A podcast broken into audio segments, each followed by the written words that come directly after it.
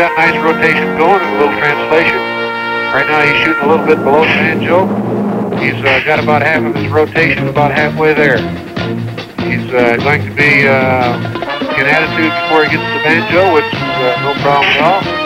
Nice stabilizing attitude.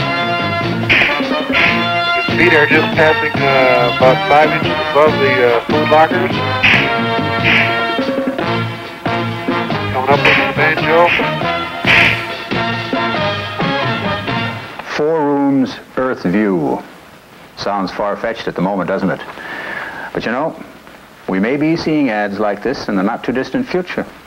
In fact, there's the equivalent of a small bungalow out there in space right now that's empty and available with a beautiful view of Earth. Skylab, a bungalow that has already had nine tenants. It's up there right now. Maybe you'd like to be the next tenant. Four rooms, beautiful Earth view.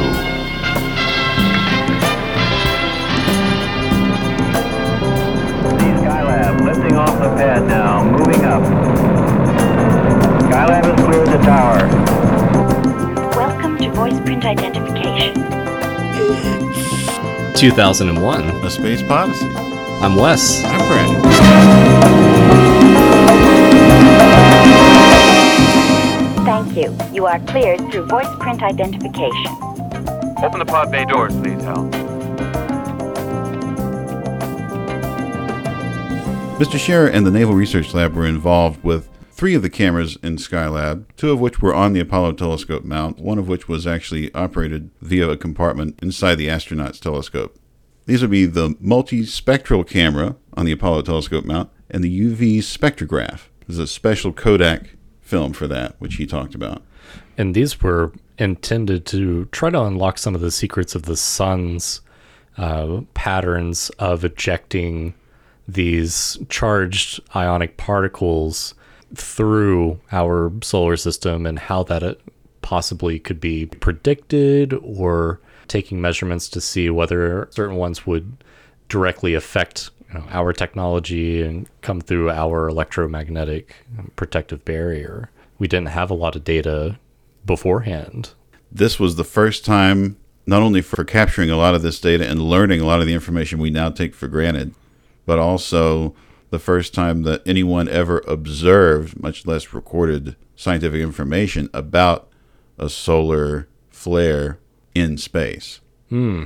He was awarded a citation for their unprecedented discoveries in solar phenomena, in solar energy and flares. When people think of astronauts, they usually visualize them as high-ranking military officers and daring test pilots, forgetting that some are also scientists with advanced degrees in physics, electrical and aeronautical engineering, and medicine.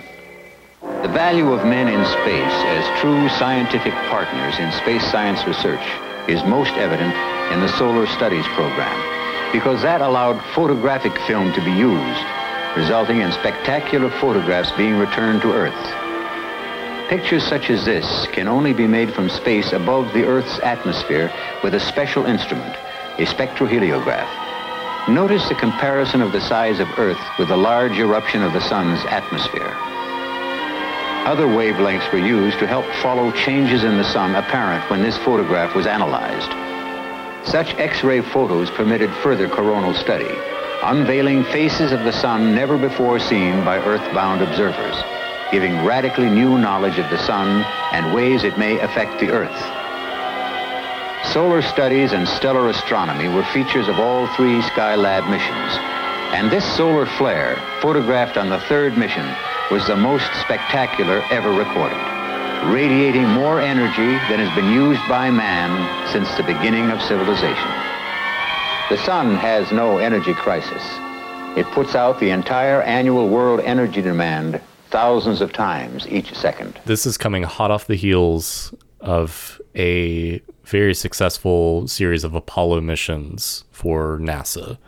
At this point, USA has created kind of the preeminent task force for creating missions for low Earth orbit, for lunar missions, and potentially uh, interplanetary missions from the way they were talking at the early stages Yeah. of Skylab, which is very interesting. So I think what's fascinating is even though we were able to beat the Russian space attempts at creating a lunar mission, they did beat us in creating an orbital station hmm. and had the first manned station in low Earth orbit. Not that they were as sustainable or nearly as advanced in, in what kind of experiments and capabilities the craft had, hmm. but do you think Skylab was kind of an answer to those first early Russian missions in LEO? I think it was more of a response in the traditional hip hop feud sense. Throwing down response. It's it's not an equal response. It is one upping. It is, oh yeah, well, what about this? How about we just have an entire floating laboratory? Exactly. Did you It- see that movie a few years ago? They called it The Ultimate Trip. I think we should take one. Because, I mean, the only point of reference they had were sitting in mm-hmm. Clavius and, of course, the Discovery and Space Station 5 and the Orion. That's in sci-fi terms, but that's what they were thinking because they're they're making this up as they go along, as Right. a certain fedora man would say. But aren't they? Like they're making this up as they go along. This is this is the period of throwing spaghetti on the wall and seeing what sticks. It was only less than ten when when they're building all this stuff. Ten years since JFK had had laid out the lunar challenge. Mm-hmm. So everything up at this point to get them where they were was okay. If you think of it, try it out. If it fails, who cares? We've narrowed it down. But if it succeeds, who knows? It may be completely out of left field, but it may be just the right answer. And why don't we have a cupola? What would that look cool? No, it's a great observation area. It's it's not just for architecture any cupolas, not just for architecture anymore. it's the hot spot on the ISS. uh, Almost Literally. every astronaut No solar shield. they they uh, usually, you know, they'll get asked at some point, "What do you do in your free time? You know, do you watch movies, whatever?" And almost all of them will say, uh, "Spend time in the cupola and kind of watch Earth and take Read a photos." book, and- right?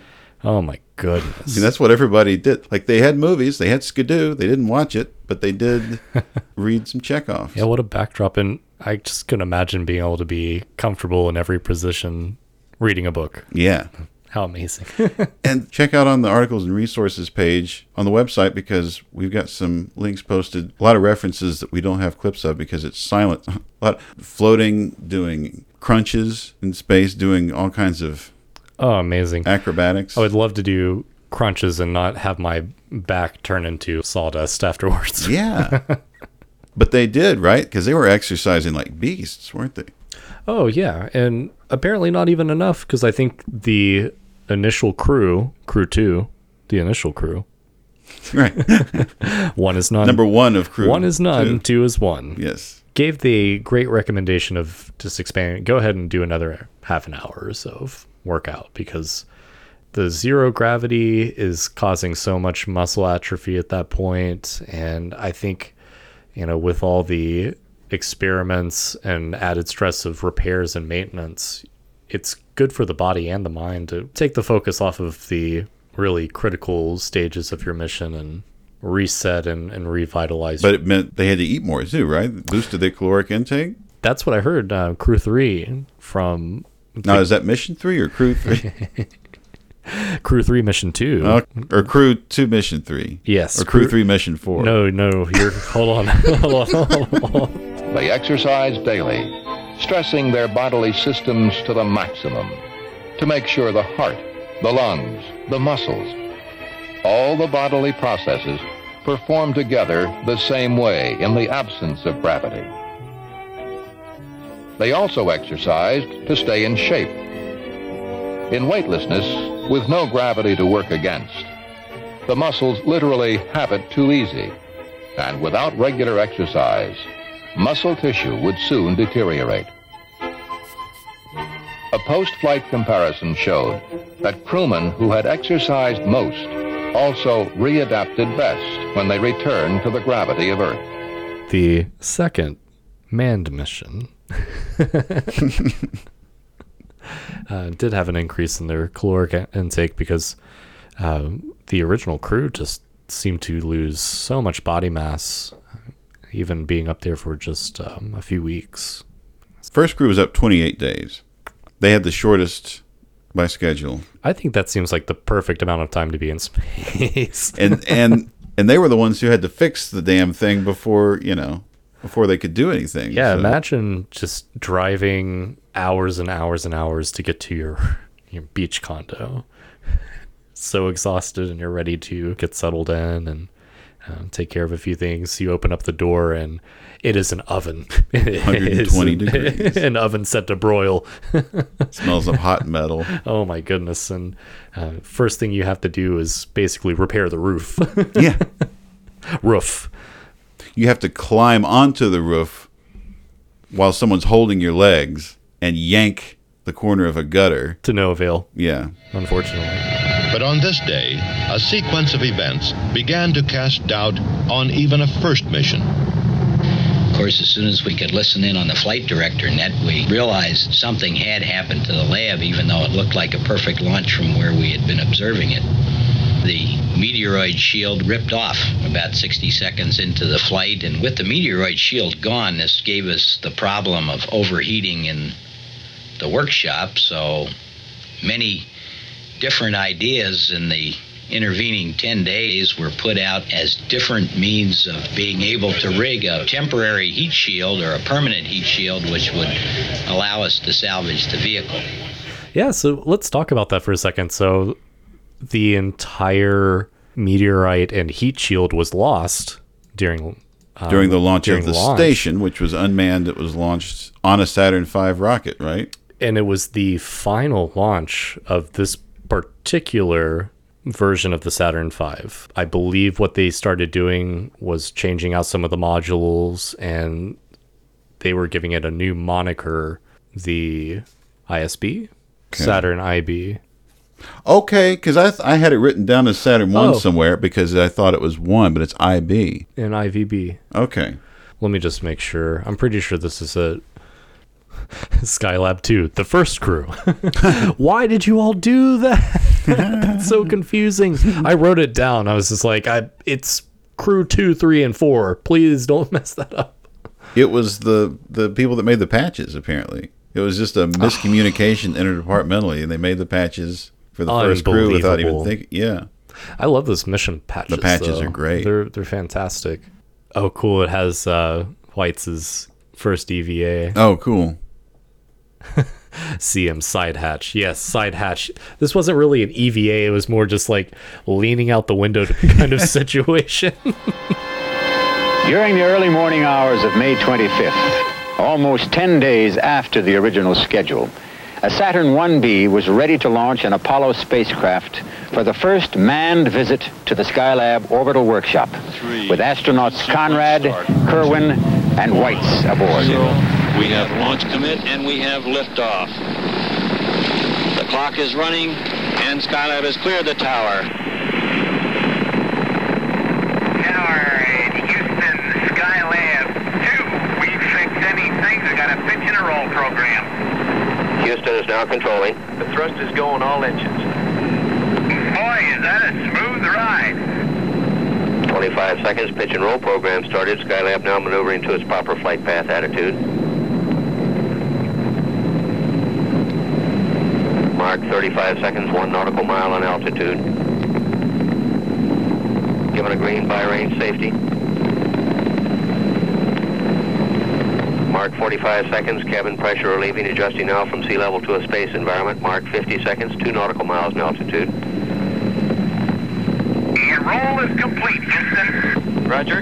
Stand by for mode 1 Bravo. Mark, mode 1 Bravo. Roger, propellant top is RCS command. Roger. Roger. Stand by for mode 1 Charlie. Mark, you're mode 1 Charlie. One Charlie. Nautical miles in altitude. The launch escape tower now ejected. Reports Conrad. His crew safety roll no longer required. Saturn V. This was the Saturn IB. Now, in that launch, there was something else going on, right?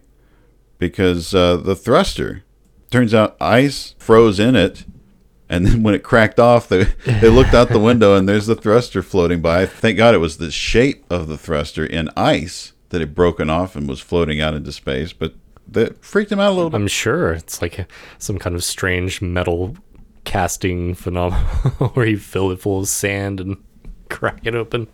So it's like they shut down number one quad. Okay, well, come to find out, there was still a propellant leak in the RCS thrusters, which, you know, is a bit of a problem because they, it's not enough. They have to reconfigure. And then they get up there, and the first thing they have to do is re- The repair the station itself. Yeah. So the, the solar shield did not deploy because this piece pinched off During its deployment in LEO, the meteorite shield sheared off, and debris from that shield actually had implanted into the mechanism that would let the solar panel unfurl. Um, so not only did they not have a heat shield anymore, one of their main solar arrays was trapped. Meanwhile, it's up there frying in the sun, unshielded, while it's unmanned.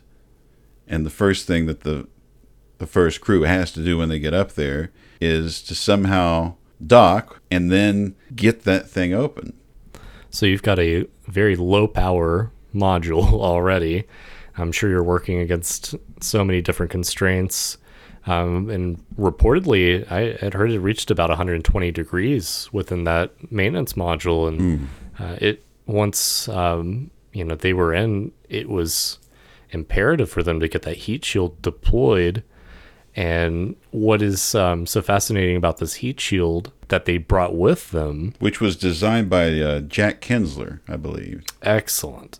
So they were racking their brains trying to figure out how to repair the shield and make the module habitable. They could have lost the entire station at this point due to, you know, these small failures that just happened in a kind of freak accident. So what they had created was a deployable almost parasol like solar shield that was made from um, three layers. It was basically composite of mylar, nylon, and aluminum. And um, this would not only be lightweight and easy for the astronauts to pack and deploy, the uh, combination of these would reflect a lot of the solar energy off of the station, allowing it to cool and uh, would be strong enough to resist tears and Yeah. and any kind of um, strain that might be put on it. So uh, they were able to develop this and have it hand sewn together by a seamstress whose name never ever touches the mouth of any of the presenters on these documentaries. It's absolutely astounding. Um, but we're going to go ahead and shout Alyene Baker, hand stitched this triple uh, Hand stitched. triple composite heat shield, and it was a piece of art. So, as Mr. Scherrer was saying earlier, um, Pete Conrad was actually the one uh, flying the vessel at this point. It was Weitz leaning out the window. with Joe Kerwin, who held on by his legs while he grabbed for the tether. Then, when he found it, he crawled under it and used it like a strap. So you can stand up and imagine this. You know, there's just like a seat belt. You can lift up to your shoulder like you're a rock, like it's a rope for rock climbing. the difficulty with anti gravity at this point caused them to have to use a little bit of teamwork because as he was trying to tug on this, it was just lifting him off the ground and he wasn't able to get a lot of purchase. So um, I believe they, in tandem, one of them was holding it down at a point while the other one would pull to try to release the solar array. But unfortunately, they were unsuccessful. There's some live footage of it with them in direct contact with uh, Houston, and they're trying to talk them through releasing this. It's like a, I guess, a bar, from my understanding. Apparently, it's the front edge sort of stuck together. We broke that apart, man. The Skylab missions were studded with obstacles that became challenges for the crews. Without the constant effort and ingenuity of the men on board, the spaceship would have drifted lifelessly through space, its hopes unrealized, its promise unfulfilled.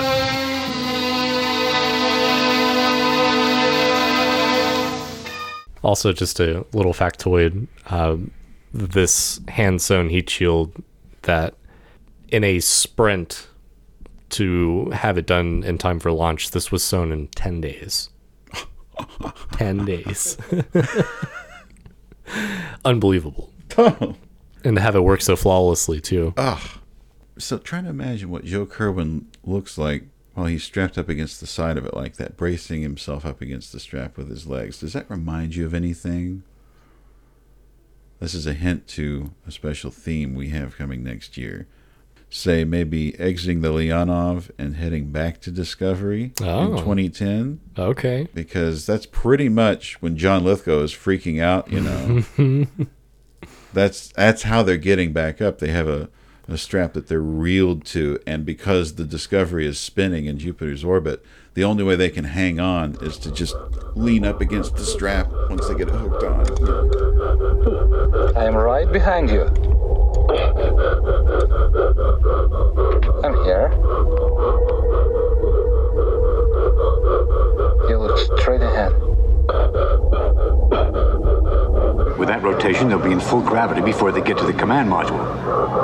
The pulse is rising. How does it look? It's uh, covered with uh, sulfur. Structure looks sound. Astronauts Conrad and Kerwin went on their first spacewalk to repair the damage. This took three and a half hours, and it was difficult work. But man prevailed, and they were able to sever the strap and pull out the panel. Let go, let go, let go. All right. I've got it. First, we got a lot of stuff done, a lot of medical work done. You know, this was the first time a lot of these experiments, if not most of them, had been done concurrently with the mission and not before and after, like they were taking measurements with Apollo. For years to come, the wealth of information returned from Skylab will be used to solve problems on Earth.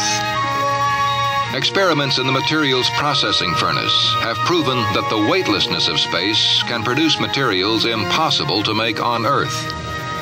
The basic hardware for these experiments is this furnace that can safely maintain the high temperatures necessary to melt and weld metals into new alloys and substances. Many experiments were successfully conducted with this single piece of equipment. An intense beam of electrons is used to weld, cut, and melt metals for several different experiments.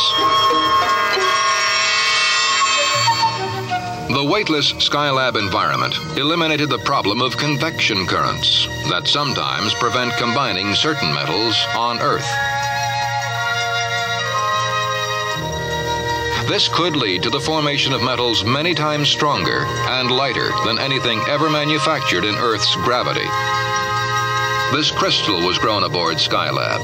It's about 10 times longer than any ever grown before. These Earth grown crystals are about 2 millimeters long. Gravity prevents the formation of larger crystals on Earth. Larger crystals grown in space could reduce the size of electronic components and improve their reliability and efficiency.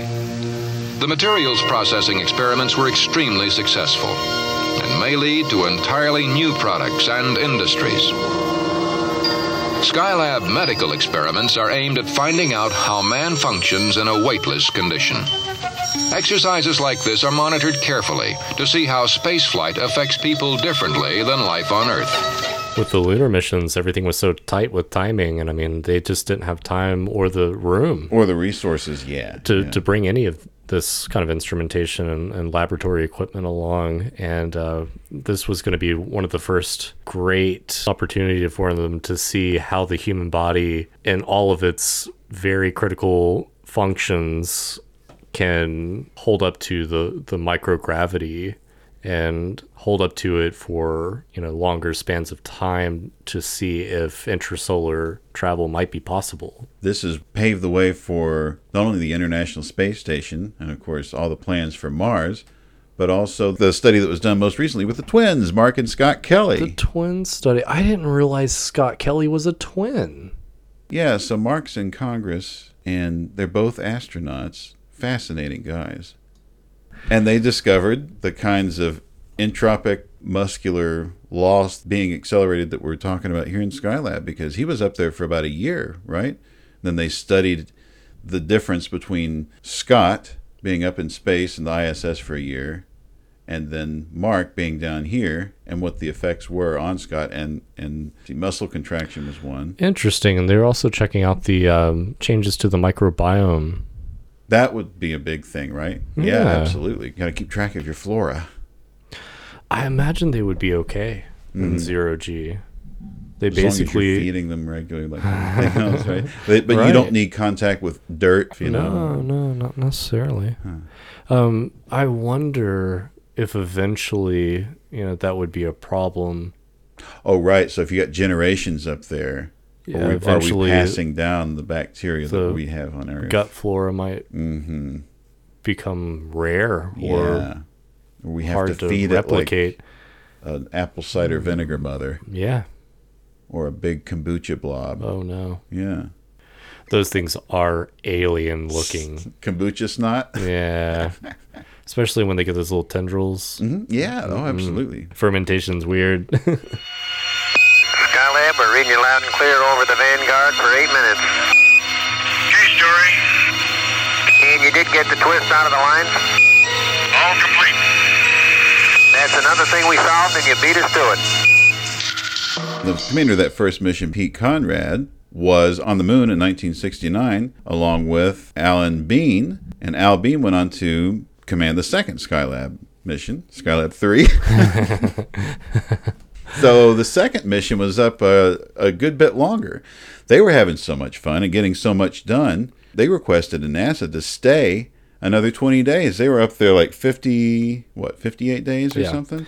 yeah, I get that way. Uh, on a really good vacation, just go ahead and call in to the Reserve another week. Clavius base and be like, hey, uh, probably not going to be back for a little bit, so just go ahead and burn the rest of my vacation days. Cool. Last time you did that, I was uh, My bad. I was stuck. I had to cancel my Howard Johnson's reservation. Oh man, and they have that uh, horrible, horrible policy where they make you eat the entire. Yeah, that you can't take doggy bags home because it's a mess if you take it on the Orion. but they got 150 percent of their work done on the second mission. Amazing. Um, they were talking about Al Bean, Owen Garriott, and Jack Lousma. Owen Garriott being the science officer in this case. This is when they really got to dig into some of the experiments that had been sent to them by high schoolers. So they went out, right, and an open call to high schools and middle schools to write in experiments for us to do up on the lab. So many interesting sounding ones too. Liquid motion and zero G. Ooh, Mm, You I know, bet there's a lot of that, fun. yeah. especially if you're drinking the carrot juice. I mean, those guys were having the best time ever. Uh, some of the video footage of them running and doing flips and crazy acrobatics, things that you would never be able to do, you know, one to one gravity. So, taking advantage of that wonderful, once in a lifetime environment. And Who wouldn't want to stay a little longer when Dad says, "Come on, time to get out of the pool"? It's like, "Come on, Dad, let us. Can we? Can't we get another twenty minutes?" Yeah. It's very much like uh, the sensation you get when you're skin diving or uh, uh, just floating around in the water. Well, as far as working in zero gravity and moving yourself, uh, it was a delight in comparison to 1G on the surface of the Earth. Once your eyes see something, then you relate to it and, and you say, whatever is above my head is up, whatever is below my feet is down. Doesn't matter whether it's the floor or the ceiling. Every evening uh, after dinner and all the work was done, we always had to take a trip or two around the water ring lockers or just go up there and free fly. We uh, also found that we could have quite a bit of fun uh, doing tricks and stunts and flips and rolls that weren't possible uh, here on Earth. High priority was also placed on a machine that would allow an astronaut to move freely about outside a spacecraft. Using the Skylab's upper dome area to explore this kind of flying characteristic, the astronaut uses a maneuvering unit which could shuttle him between spaceship and satellite. This will prove to be invaluable in space flights of the future. There were also 19 experiments carried out specifically for high school students. One brought other passengers aboard Skylab 2, the Spiders, Anita and Arabella. This was an experiment to find out the structure of the web they would spin in the weightless state. I don't know if I would be able to exist in a module in space with spiders. If they were Especially- out there just floating around and Now, you could if- accidentally swallow them, If while there you're was an alarm system that would immediately let me personally know that they were out of their Yeah. containment field and yeah, um, I think they no. had little ankle bracelets, like Exactly. I, I would need to have sight or at least some kind of confirmation. yeah, that's horrifying to have floating spiders in space. Please, no. So they were in little containers. They did have their own cages, and they chose a specific type of spider to bring along. And this species makes a new web every day. So this way, they were able to get all kinds of data on rebuilding this web. Small, li- little spiders. Some have suggested that they didn't make it because they were too confused in the zero G to really make their web properly, and and it disoriented them. But most likely, they died with lack of food and there weren't you know they're not going to bring up flies and and pestilences just to feed the spiders there's discussion about uh, slicing off a little morsel of steak every once in a while to feed the spider wow Well, this is the home of Arabella. At least the corner of it in which she's decided to spin her web. I've got a close-up lens on here, so I can't show the full box that she's in. It's actually about uh, three times the area shown in this view. And she selected this corner in which to spin the web that you see here. She's been spinning these webs now for a little over two weeks, almost every night. And I'm not really certain that she changes it every night. and that that didn't apparently work long term because Hmm. spiders don't eat snake Didn't they have gnats? did they have gnat they feed them gnats Not for the spiders. Oh just as a I think- problem. I as a think they made it- like they just flew in going on the ride of their life This is the Skylab circadian periodicity experiment, and they had vinegar gnats. vinegar gnats? That sounds like an oh, expression. wow. oh vinegar gnats Biting midges. exactly like what? What is that? Yeah, That's not the a only thing. thing worse than than to say, okay, we're going to send up some biting midgets with you boys, is say, okay, gentlemen, uh, open up your canister of vinegar gnats. Oh. Release the no-see-ums. Release the no-see-ums. Oh. So for this experiment, they actually had two designations for the same experiment. One of them specifically studying the uh, gnat circadian rhythm, and the other one um, pocket mouse. Huh? Pocket mouse. Here I come to save the day. That means that Mighty Mouse is on the way. Yes, sir, when there is a wrong to right, Mighty Mouse will join the fight. On the sea Like a, or on a the rodent? land, he gets Is there a well in bug called a pocket mouse? I don't believe so. I think this was a rodent. A mouse in your pocket or a pocket-sized... I mean, what other kind of mouse is there? What Unless you Oh. have a tiny pocket. This has got a Northrop Grumman stamp. Oh, we just interesting. Got some official... Nothing redacted yet. That's good. Oh, here we go. Pocket Mouse Design Verification Model and Vinegar Gnat Design oh. Verification Oh. Model. It's a six mouse tubular construction. And That- then there was a, a sealed vinegar gnat enclosure for 144 pupae with manual occlusion readout system. That's for having birthdays for all the pupa. It blows out a little bit of confetti and drops a tiny cake in there. Yeah. Wow. Is it to go along with the flea circus sent by Field? I am Crestview just, I, I won't even be surprised if there really is one. Yeah, this was a, the pocket mouse thing was a Northrop Grumman experiment. So you had six mice in your pocket, then they all run in different directions. Is that the idea? I guess so. Or float in different directions? They were going to look at the effects of the, the mouse's circadian rhythm, see how it was affected by weightlessness. I'm just confused as to, like, did they just put them in a sealed box and then they... Unless someone forgot to take the mouse out of their pocket. And that's why the experiments were never concluded. You've got to be kidding me. No, this is an Apollo. Wow. Now, listen to this. Fee, fi, fo, fum, and Phooey. These five mice circled. they were traveled to the moon and circled 75 times. Why weren't they made into a 3D animated movie at the dawn of modern digital polarized 3D? That was the first time I'm hearing about this now. This. Wait, the mice and command module retrieved. So it was Apollo 17? Mm-hmm. Including biological experiment containing five mice in the in the module. That's five mice. Mm-hmm. That's conspicuously absent a mouse for the Skylab mission. Hmm. Like, did was that based on this? I wonder. I wonder. Did they think, well, let's just up the game Add, and add a mouse? Add a mouse. Gotta add a mouse. Yeah. They pair off so easily, you gotta add a mouse. Otherwise, they'll tear themselves to shreds Mm. trying to win the affection of the uh, the fifth wheel, so to speak. Mm. Four of the five mice survived. Really? Okay, let me guess. Let me guess. Fee, fi, fo. I'm gonna guess thumb. It doesn't go into that kind of. It doesn't detail. tell you? It's not that granular, unfortunately. And the names were unofficial, apparently, because they were named. Uh, Oh, they were okay. Well, we got to be scientific about this. These aren't their official. Yeah, they're they're God given These are code name, names. Um, for instance, A three three two six and A three four zero zero, which is strange because why would they not be consecutive numbers?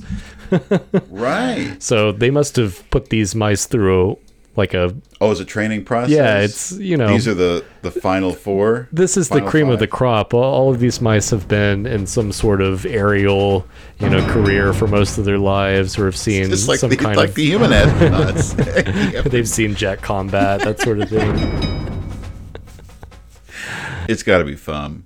We always knew he was a troublemaker. In fact, there was only one species on the planet more intelligent than dolphins, and they spent a lot of their time in behavioral research laboratories conducting frighteningly elegant and subtle experiments on man. The fact that man, once again, completely misinterpreted this relationship was entirely according to these creatures' plans.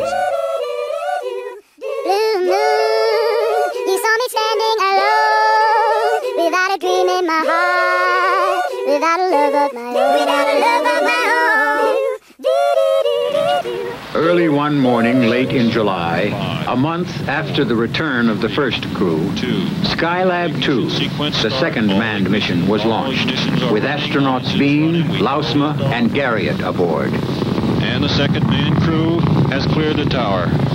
There's some great footage of Owen Garriott giving Al Bean a haircut, and he's got a vacuum tube up right above. He's got to suck up all those stray yeah, hairs. yeah. I watched him get a, a gentleman's cut, and it was quite fascinating. Uh, it's so interesting, um, you know, the parallels with Discovery, where you know they knew hair and bodily upkeep was going to be a, an issue, so they put it in the part of the ship that had the most gravity to help prevent follicles from free floating around. And that applies with ablutions as well. Oh boy. So uh, most of the crew ended up taking sponge baths, although they did have a shower available to them. Just turns out to be a lot of work. Cumbersome. Mm-hmm. For first of its kind, though, for sure. And uh, they did like to take it every once in a while as a kind of a celebration and a novelty. Yeah, I, I could see doing it maybe once every uh, couple weeks. Or Well, because the thing is, right, you have to va- do the same thing with the vacuum, right, and just suck up all of the water droplets that sprayed out of the. all your water filth. Can you imagine if you had to do that in your own home every Goodness time you took a shower? Personal hygiene wise, uh, it was necessary for us to perform up there about the same way it is here. We brushed our teeth, we combed our hair, we shaved, we washed. We did have a shower. We uh, found, however, that we could almost keep clean enough by using sponge baths, by washing ourselves off with a wash rag. Although we did use the shower on several occasions, and I think for future space stations, the shower would be a good idea. you know, there are obviously constraints as far as the size of the module, but in the future where we have larger accommodations, having Communal showers with shop vacs. exactly. During a second EVA, the astronauts installed new electrical connections outside the station. The connections were part of a gyro package, which the astronauts had brought with them on their trip up to the station. The new gyroscope replaced a faulty component used in the pointing and attitude control systems of the space station. All three crews had to do spacewalks. All three of them had to use EVAs. One of the things they had to do was to retrieve the film from those cameras that Mr. Scherrer helped design because obviously these aren't digital, but this is also just like you would have to do with any other cameras, replace the film. You just have to walk out into space to do it. Yep. Fortunately, the uh, module had plenty of jungle gym style bars on it for you to hang on to and Yeah. swing around on. And when you get back inside, you got the grating with those shoes. I you see those shoes with the little locked kind of Yes. semi-octagon thing. Super cool. Very efficient, quite ingenious. And every time you wanted to move, you just twist your foot, unlock it, Yep. move to the next grate, twist it, and lock it back into place. Don't have to worry about getting sucked out into the vacuum of the inky blackness of space. At least not today. The Earth Resources uh, multispectral camera consists of a battery of six cameras all pointed at the same place on the ground. Now, through using suitable filters on the front of these cameras and putting different kinds of film in there, some susceptible to visible light, some that'll measure uh, infrared light, some that'll measure other frequencies of light, you're able to record what is being radiated from the ground in these different frequency ranges. There's been a lot of significant data gathered in the area of determination of faults. The Southern California area, of course, has been troubled with earthquakes for many, many years, and uh, we're just beginning to really understand the fault structure in that area. We also have got some excellent photography of the fault structure as it extends on down into Baja California. Then over in New Zealand, we've got some of the Alpine fault. And we think that uh, possibly better knowledge of the fault systems around the Earth will give us a better understanding of earthquakes, and we can learn to better predict earthquakes. You can imagine that if we had the ability to forecast weather, literally millions and millions of dollars in crop savings alone would result. And uh, it's just the first step, of course, of weather control. We've been able to give them uh, three dimensional looks at cloud formations in the areas of uh, cyclones, typhoons, hurricanes, and the like. We've given them some photographic data that we think is going to answer a few questions that have never been answered to date anyway on just exactly how the Earth and its atmosphere interchanges energy back and forth. With the cameras and everything, they had not only film for uh, the full quality, they also were beaming back data packs as well. What I understand was that as they orbited the Earth, of course, one of their jobs was to observe the Earth as well as the Sun. They would contact people in specific regions, and they had these sensors collecting uh, climate data at pretty much any point in the globe, all the different. Wasn't it things like uh, cloud cover? They were looking at precipitation, stuff like Mhm. that. Yeah, yeah, yeah. And so as soon as they passed over, whoever was on the ground there would flick on the signal. They would flick on the receiver in Skylab, and they would take Transmit, that information. really? hmm Wow. And vice versa. I wonder they what would kind of send their data data rate. packages back. Yeah. Food supply is a very important factor for all of us here at home, not only in this country, but for the entire world, uh, of course. First of all, we can survey the amount of land that is devoted to the production of these crops. Uh, we can even estimate what the yield is going to be, depending upon what its temperature and rainfall and so on is. Also, we can see where there may be areas of infestation. These instruments uh, photograph the Earth in a variety of different spectral ranges, clear down into the infrared. In other words, some uh, disease like a corn blight uh, may have been started. We can see areas where the forests have had significant infestations. So, this all goes together to help us put together a better pattern of the total world production of food and other things of interest to people in this country and overseas as well. We uh, took a good look at the Falkland Current. We could see some of the staining, uh, this plankton blooming, the little organisms that grow essentially in the deep water. And then when the water wells up from below, it brings up this green plankton, and from space it looks like a green stain. The uh, the plankton is sort of the bread of the sea, and it starts the life cycle in the sea. And if you can track the plankton, you can track the smaller fishes, which are going to track the larger fishes, the food fishes, which are good for commercial people. Uh, the other cameras that Mr. Scherrer helped design, the Extreme UV spectroheliograph takes photos of the sun in extreme UV wavelengths, and the Hydrogen Alpha takes image of the sun inside the cabin. Uh, multispectral camera consists of a battery of six cameras all pointed at the same place on the ground. Now, through using suitable filters on the front of these cameras and putting different kinds of film in there, some susceptible to visible light, some that'll measure uh, infrared light, some that'll measure other frequencies of light, you're able to record what is being radiated from the ground in these different frequency ranges. The Skylab astronauts control the solar observatory from this panel inside the spacecraft. Studying the sun may provide the key to an unlimited source of pollution free energy.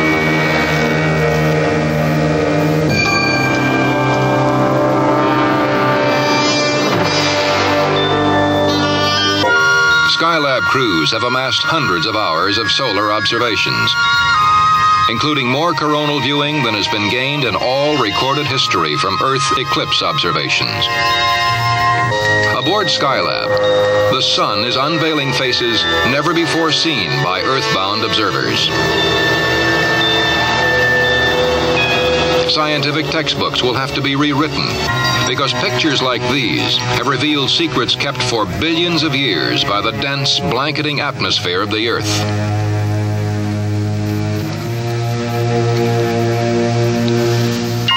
This Skylab picture shows an enormous mass of energy erupting from the sun's surface and extending millions of miles into space. The first recording of the birth of a solar flare. All these things were photographed from orbit while they were looking at the sun and not looking at Earth. Sometimes when they were looking at Earth, they were accidentally photographing things they shouldn't be. They got into trouble with Russia and China at hmm. first for technically, you know, for so-called surveillance of sovereign territory. They worked it out before the end of the mission.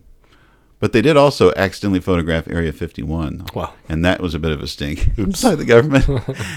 That's all declassified now, but uh, for a while it wasn't.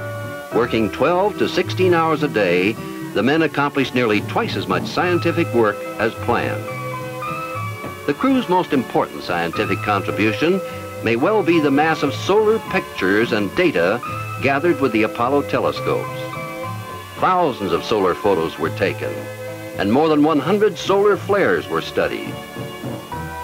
Two exceptionally large solar flares were observed. One of them expanded to over 17 times the diameter of the Earth. Under the direction of Garriott, a solar scientist by profession, the awesome event was photographed and measured from the first minutes of eruption. In all, the astronauts took over 100,000 pictures of the sun, stars, and Earth. By mission's end, everything was working so well aboard Skylab that Commander Bean asked for a few days extension to the flight. His request was denied by Mission Control, and the crew prepared to leave the orbital workshop. However, the success of the 59-day stay in space did prompt Mission Control to extend the third manned Skylab visit to an 85-day mission. The third crew was launched into Earth orbit in December 1973. As the second Skylab crew departed from the orbital workshop, they could look back with pride on their accomplishments. Skylab 3 was up there for 59 days. They wanted an extension and were denied. Skylab 4, the third crew, mm-hmm. was up there for 84 days. It was tough going at first. They got up there. These are three rookies. That's how the story goes. I mean, I don't call them rookies. These are This is new territory for yeah. But yeah, they, it's still it's new territory, and they're loving every minute of it. But they're a little bit overwhelmed. Thankfully, there's a little bit of humorous relief when they first get there, as they see the mannequins of the second crew with their spacesuits on and their name tags sitting there. That's hilarious. But the second crew had fun too. Oh, and Garriott had his wife Helen actually record a message for Mission Control on a private line while he was up there on the station, and then played it back for Mission Control. Her saying, "Hello, Mission Control. Do you read me? This is Skylab. The boys seem lonely, so I brought them a home cooked meal." And I had him going there for a minute. On oh, Mission Oh, wow. Control. This is great. That's the kind of thing you would love to pull in space. Love space Space goofs. There were exercise routines not in the flight plan that belonged more to the category of fun and games. Then the third crew had to go out on a spacewalk to repair a malfunctioning antenna. Ed Gibson was out there for like six and a half hours, I Jeez. think. I mean, even now that's that's a long EVA. Yeah. In November, after a six-day delay to replace cracked stabilizing fins, the third mission soared aloft with astronauts Carr, Gibson, and Pogue. Lift off, the engine's building up to 1.6. Skylab 3, the longest of the manned space missions.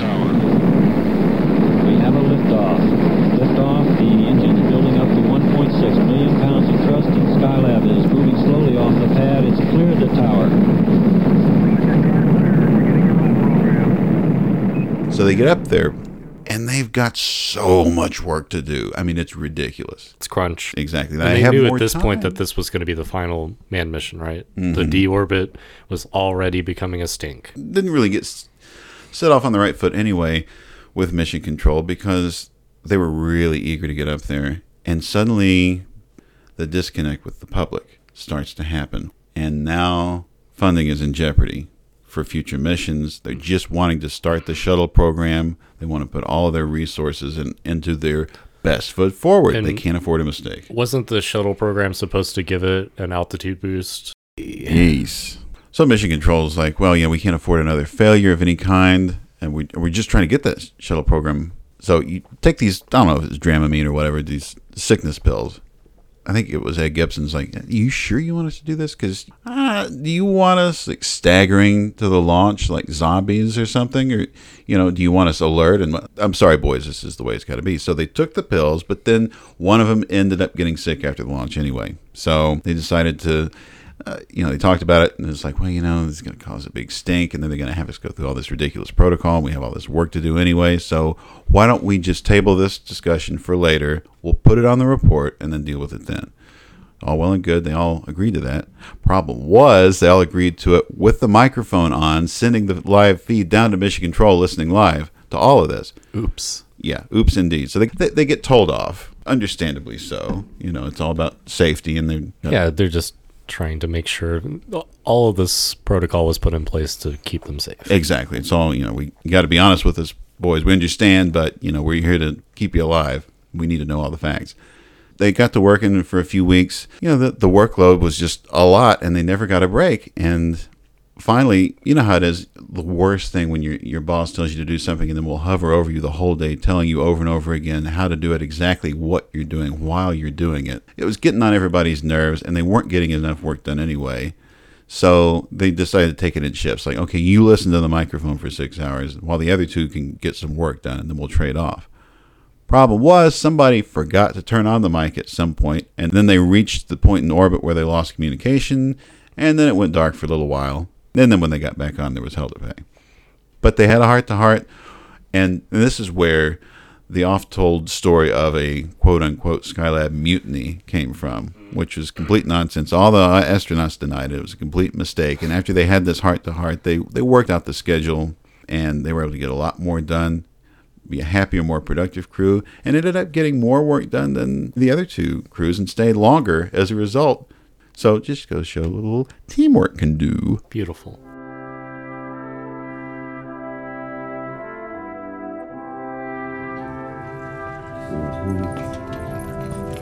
What the hell is that? It's Christmas. Need the holidays to show time is still moving. It looks like they had a very nice um, a Christmas and created a Christmas tree out of the empty metal food containers. Oh, look at that. they- uh, it looks like made a, a tinsel like material out of them, and it even has a, a comet as a topper for a star topper. Aw. Isn't that wonderful? Is that comet? Uh, it's the comet that they were supposed to. Kabuchek? Kombucha? Comet kombucha? Ka- Kahotek. I, I, I'm probably butchering that pronunciation. Kahotek. The Skylab Christmas in Space. And of course, that included the stockings, hung by a very unusual Christmas tree, painstakingly constructed out of food cans and decorated by the astronauts with a very special star on top, Comet Kohoutek. And now, a Christmas message from space, showing concern for people everywhere. From the Skylab Free Crew, we wish to extend to people around the world the message of peace, goodwill, and human understanding. All these photos posted on the NASA website from this mission, they are head over heels, and which could also be possible. Many times a day. hmm Now, the only really scary experiment on this one, other than the spiders, for me was the uh, sort of impromptu treadmill that they had put together with all the sensors and tubes. Yeah, that looked really complicated for something that was supposed to be simplified. And then they had to go at this thing basically until exhaustion to make sure that the human body could cope with this at microgravity. Wow. Yeah, Yeah, no, that's, no, uh, thank you. Pass yeah. on that one. I just want to do flips and run around. Meanwhile, let's go back to the comfortable environment of life in space. And speaking of comforts, the comforts of home were not neglected either, as the astronauts could enjoy weekly showers. And if they could find a foothold, wash and shave, and even prepare their own food to individual taste. No more just eating out of a tube, as on earlier space flights. So please check out the documentary Searching for Skylab by Dwight Steven-Boniecki. It's a great documentary. Go to searchingforskylab.com. It's on Vimeo. Uh, he also is on Twitter. He's a great follow and has been all year round with uh, some of these daily updates from the audio transcripts from 50 years ago. Here's one from yesterday from the third crew on Skylab 4. Capcom says Skylab, um, AOS Madrid, seven minutes. Pilot says, Roger's story. Uh, you may be interested. We're eating. We're trying this new liquid pepper. And although it's a bit difficult to use, it really tastes good on the eggs. Amazing liquid pepper. They had to liquefy their condiments. Yeah. Because obviously. All those little particles. Yeah, shooting That's a In fact, huge they, problem, sure. In, in fact, the um, previous crew had brought granulated salt and pepper, which was henceforth called air pollution. Oh no. and imagine going through a cloud of salt. With a spider floating in the middle oh of it. Oh no. Just just get me back in the CSM and get me back home. Uh, food aboard Skylab was uh, was a very good treat when compared to uh, earlier space missions. Probably the best feature was the fact that we had the ability through a warming tray to put all of our food out and heat it so that when you sat down to eat, you could eat a variety of foods all at once. Probably the favorite of everybody's up there was uh, ice cream and strawberries. It wasn't just their condiments that were advanced, right? It was also their food trays. I know. And this evoked very much the trays from 2001. They were heated so they could put their ration tins into these slots, keep them from floating around while they warm the probably pate like consistency of meat. they had these catering scientists working on the, you know, the menu. Uh, some of the meals sounded pretty wild, actually, and I love the expandable, I guess, like juice and liquid bottle delivery system. the Gucci bottle. Gucci bottle. Gucci? What? And they had a fridge. Can't believe that. they had a shower and a fridge. this is like astronauts' first bachelor pad. Absolutely.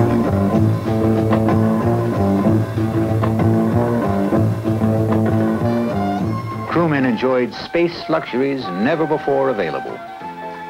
Even man's sleep was monitored by a cap with sensors as each astronaut bedded down vertically in a sort of sleeping bag in his individual sleep compartment. Or should I say, stateroom. The added comfort of the sleeping compartments themselves, Mhm. which you had to keep, you had to strap yourself in to keep compartmentalized, right? Well, apparently, once you got into this apparatus, they said it was pretty close to what sleeping under, you know, comforter Mhm. would be at home. But yeah, Getting in and out is the hard it's part. got to be. I don't know. It's like a sleeping bag that you wear, in a way. It's a snuggie. it's like Space a reverse, snuggie. or not a reverse snuggie, but yeah, space snuggie. Look pretty comfy. I don't know. Probably get into it. We slept in a sleeping bag like device, which had straps across it. So once you were in the sleeping bag and all snugged up, so to speak, well, you felt very close to what you feel like in bed on Earth. In early February 1974, the third crew retrieved for the last time the film, magnetic tape, the samples and specimens for return to Earth. The operational phase of Skylab was nearing a successful end. The ongoing science phase, fueled by the aggregate of data from all three missions, would last for the next several years.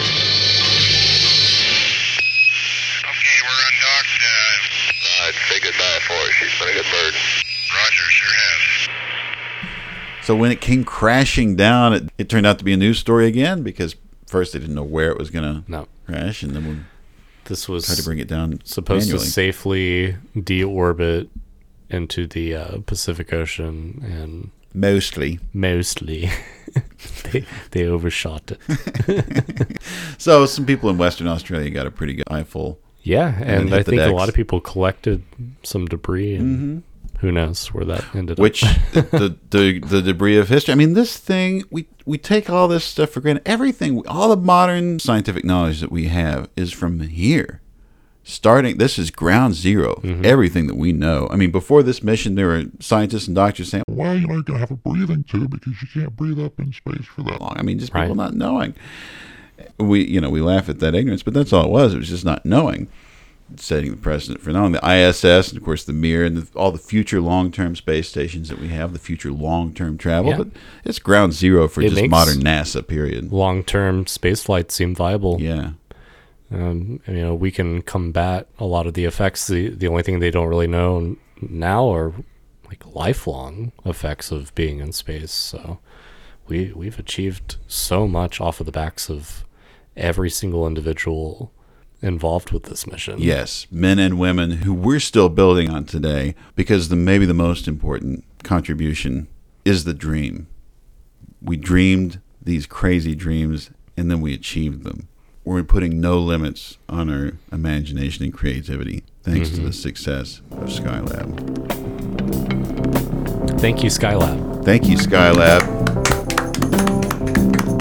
Happy anniversary! And thank you, Mr. Scherrer. Yes, thank you, thank you, Mr. Scherrer.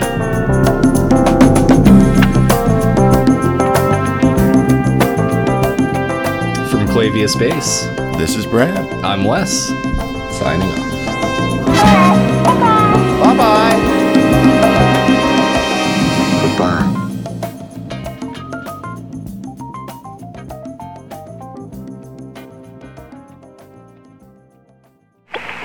Mode one Charlie.